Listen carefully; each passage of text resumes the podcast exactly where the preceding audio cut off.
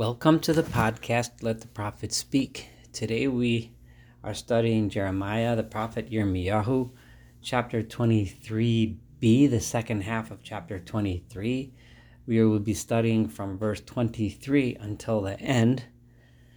In the last podcast, we did the first half of 20 of chapter 23, and God, through his prophet Yirmiyahu described to us the difference between true and false prophets. True prophets tell the difficult truth, tell the truth that brings people back to God, that asks them and requests of them to do the difficult task of changing their evil ways and becoming better.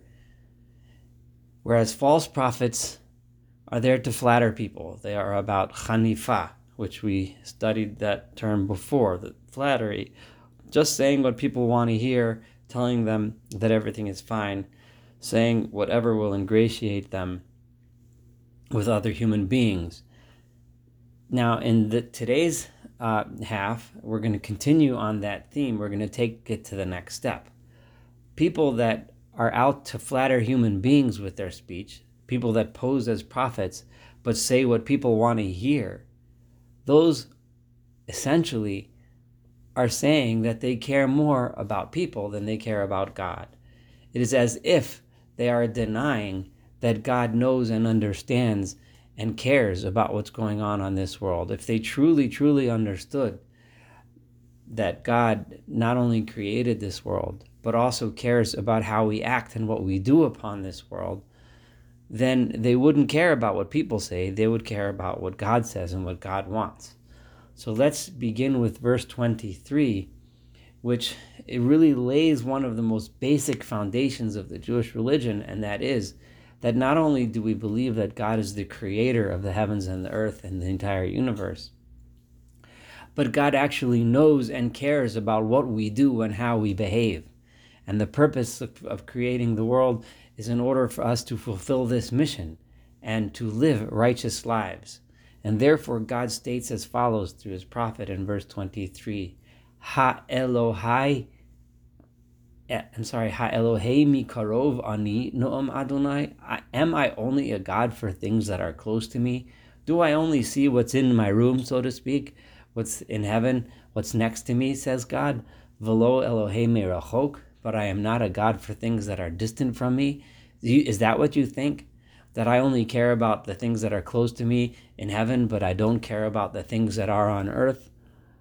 Remember, Jeremiah has said several times, and we learned before, that the representation of the temple on this world, according to Jeremiah, was to teach us that God is present in this world with us in this actual physical world. He is not above us in such a way that he doesn't care what goes on down here but rather God says in verse 24, Im ish bamistarim va'anilo erenu no Adonai. Do you think, do you really think that a person can say, so to speak, hide himself in a hiding place and do whatever he wants and I don't see him, says God?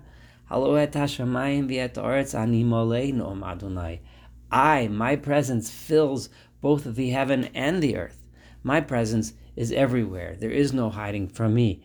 This is an extremely important basic idea in the uh, in the religion that Judaism is attempting to teach the world, that God is trying to teach the world through His prophets, that I care and I know what is going on everywhere. There is no realm within which I, God, do not exist. This is the message God is saying through His prophet.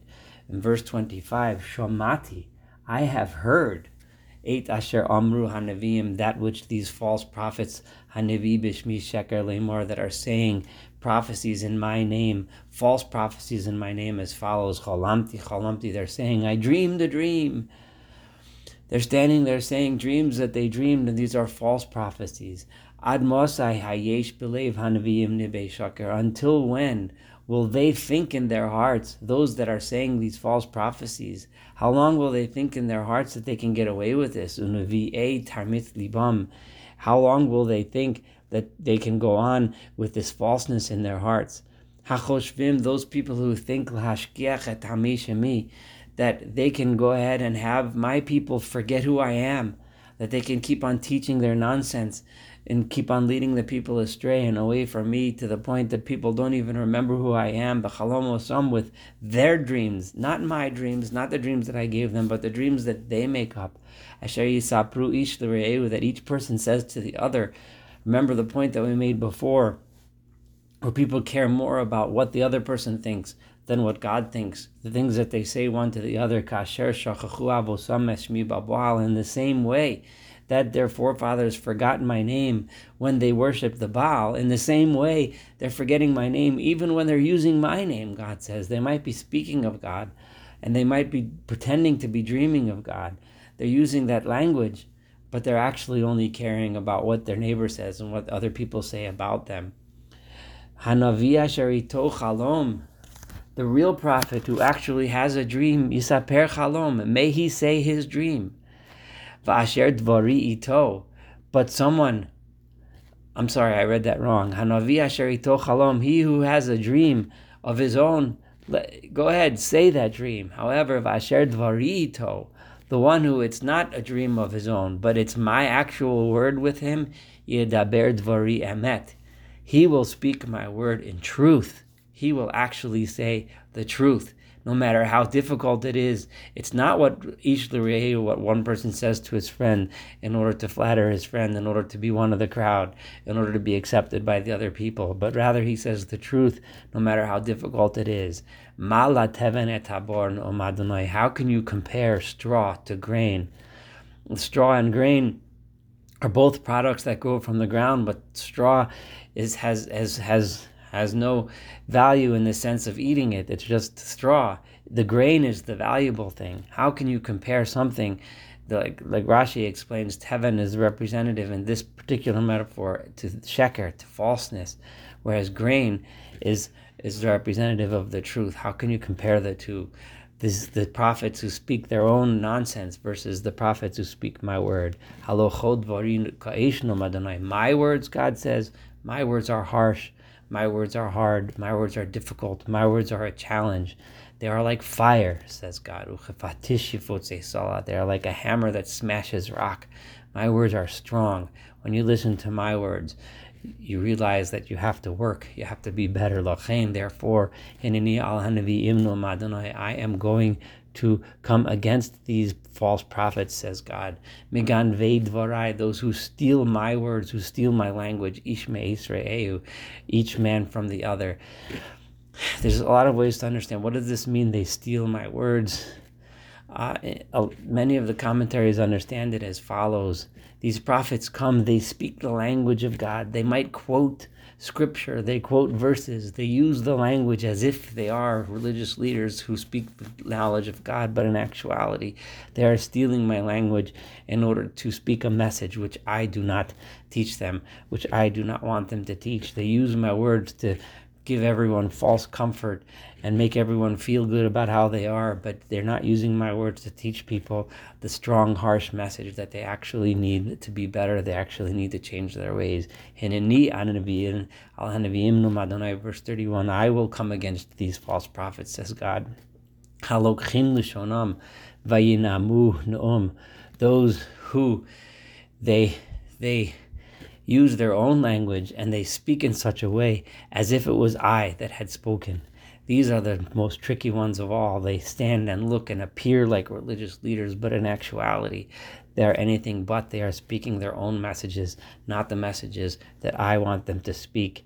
Hineni, I will be against al chalamot sheker no madonai, those that prophesize and speak dreams of falsehood, says God. Vayisaprum, and they speak these false dreams, vayatu etami, and they fool and they trick and they mislead my nation b'shikrehem with their falsehood, uv'fachazusam, and with their carelessness.